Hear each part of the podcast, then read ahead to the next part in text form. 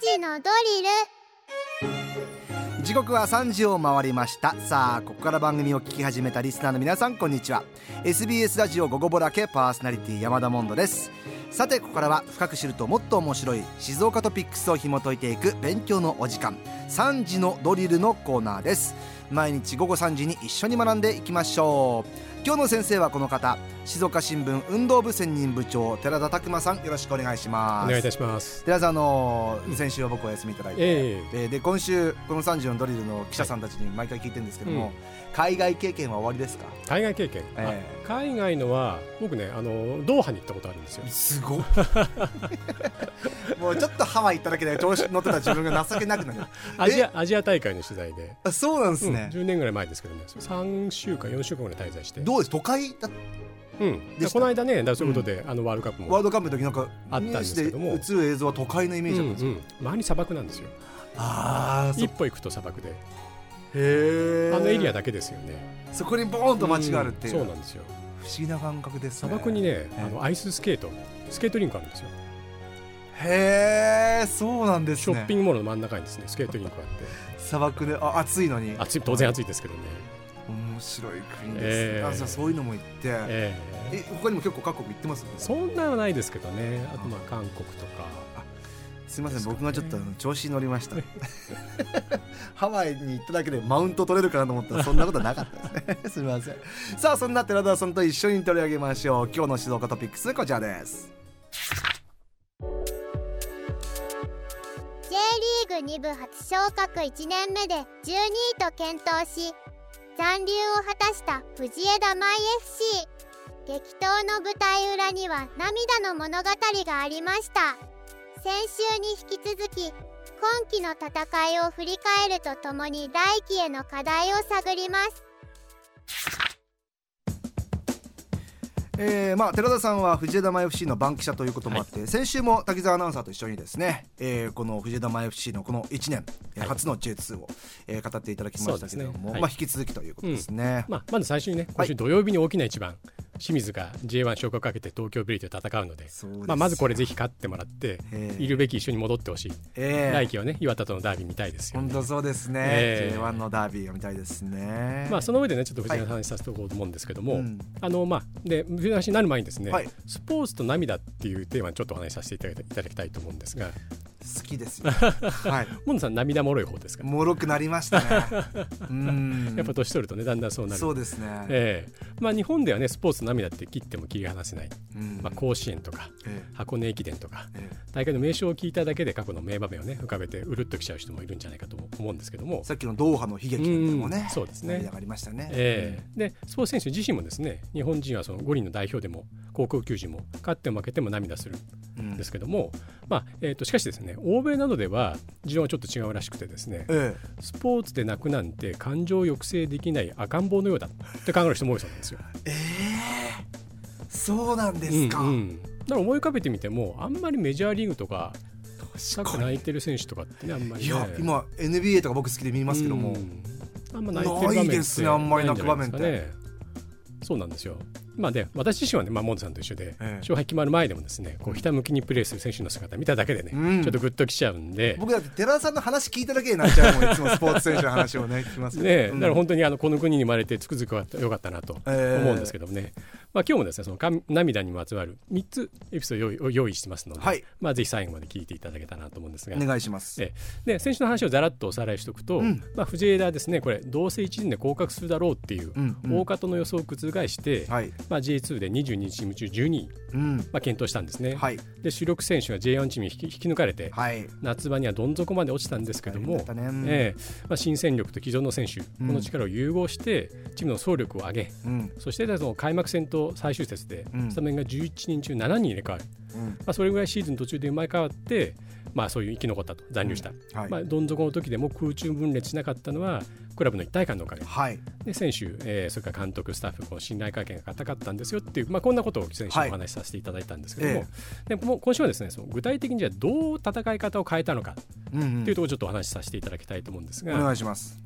藤枝といえばね、その須藤監督が抱える超攻撃的スタイル、超攻撃的サッカーですよね、だからその分失点が一番多いっていうね話もね先週ありましたね。これ代名詞なんですけども、前線からハイプレスをかけて、ゴールキーパーも加わって最終ラインからパスをつないで攻め込む、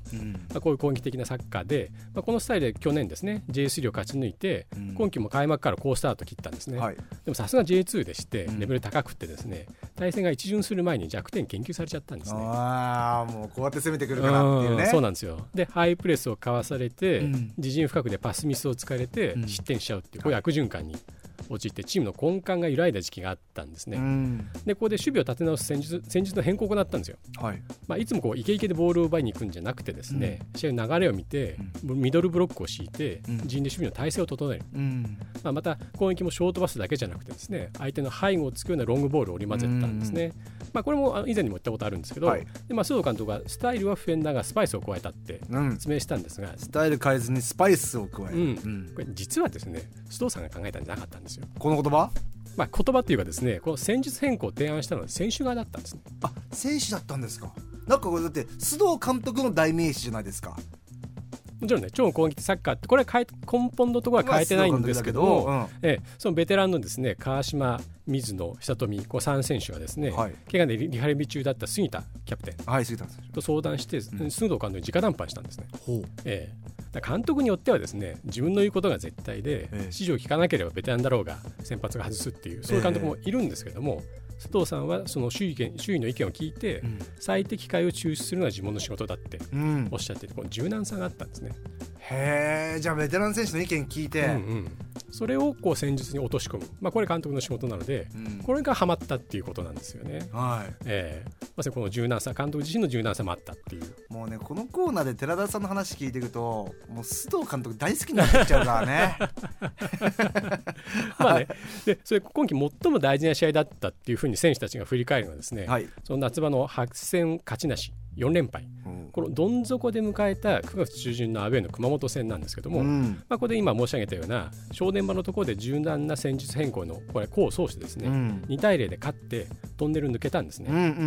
でこの試合で決勝点を挙げたのがディフェンダーの小笠原選手なんですけど、小笠原選手、この小笠原選手です。苦労人で、熊本って古巣なんですよ。もともと熊本にいたんですね、で2年前は熊本 J3 で最終節に優勝を決めて J2 に上がったんですね、で小笠原選手はこの試合で先発出場して歓喜を味わったんですけども、次の日に来季は契約結ばない、うわ解雇になっちゃったんですよ。そうなんだ。プロの世界では仕方ないことなんですけども、まさに天国から地獄を味わって藤枝に移籍してきたんですね、だから J2 上がったのにまた J3 かってなったんですね。だからこの試合かける思いって人一倍だったと思うんですけども、でこの試合ちょっと私はですね現地取材には行けなくて、ネットの配信中継を見てたんですけども、試合直後のヒーローインタビューで、その小笠原選手がですね、歓喜余って涙流したんです。もうそれだけでもう私もですねもらい泣きしちゃったんですけども、本人に聞いたらですね、実はですねそのインタビュアーの女性、これは熊本時代からの顔見知りで、小笠原選手のですね事情を知ってたんですって。そうなんだ。インタビューの前にまずその彼女が先に涙を浮かべてたんです。だ小川さんに言わせると、自分はもらい泣きしちゃったんですって。そうなんですね。先に泣いちゃダメでしょ。紀藤さん聞いてる？気をつけてね。今後、いや私もそういう経験はありますけどね。それでこの熊本戦で再び上昇気流に乗って優勝した町田から3位で清水と J1 のね昇格争うようになって同郷ベルディ、それで引き分けたんですよ。でそういう身につけた柔軟戦術に自信を深めて、でそれで今季もう1試合、大きなポイントだったのがホームの清水戦。清水、でこれ前回対戦はですねアウェーで 0-5 って大敗してるんですよ。で岩田にはですねもうすでに藤枝2敗していて、藤枝にとってその静岡三国決戦って今年言ってきましたけど、この最後の試合だったんですね、これね 2-0 で勝ったんですよ、でクラブの歴史に新たな1ページを刻んだんですけども、この試合の後の監督会見なんですけどね、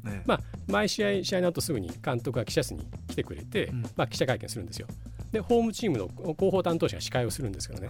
この会見でですね須藤監督が、どうでやったぜってすごいだろう、そうは言わないでこういう言い方はしないんですけども、自分たちとかね選手を褒めたたえる前に何て言ったかっていうと、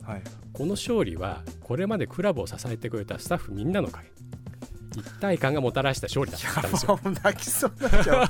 ううんって言ったんですよ、うん、そうしたらですね、その記者室の隅っこで司会をしてたですね、うん、女性広報者、はい、広報の担当の方がですね、うん、目を潤ませてですね、うん、で彼女自身 J3 時代が苦労を知ってるんですよ、はい、でも司会だから泣くわけにいかないじゃないですか、うん、涙流すわけで上を向いてですね、うん、こうじっとぐっとこらえてる姿っていうのはですね、うん、私も思い出してちょっともううるうるきちゃいますけど、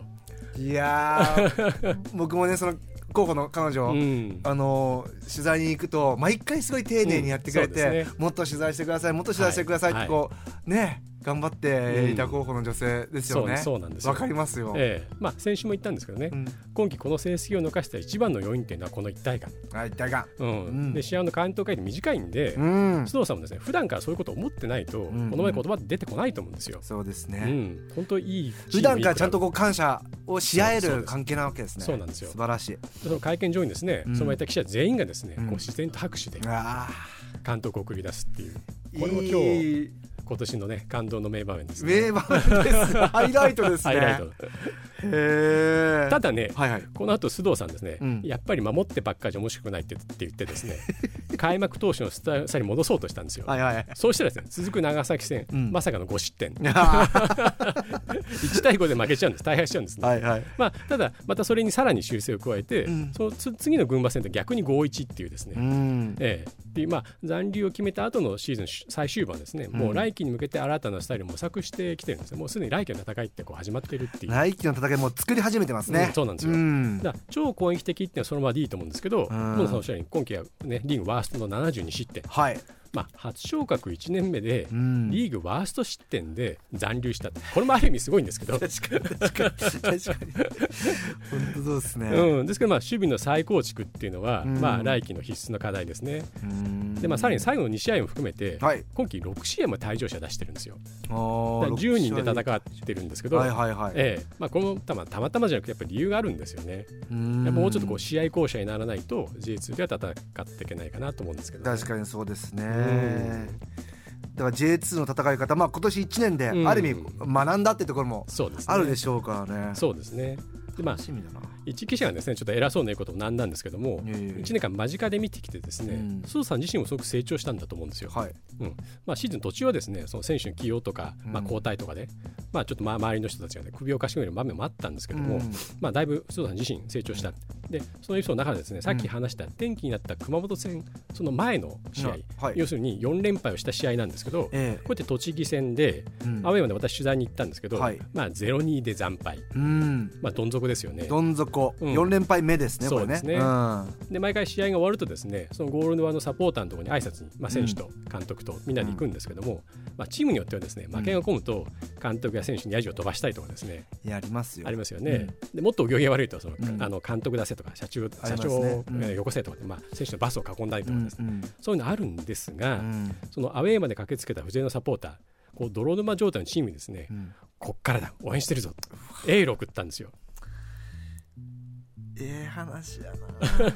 そうしたらですね拡声器持って須藤さん話したんですけど、はい、やっぱ目を赤くしてですね涙を浮かべてですねもうやめてよで、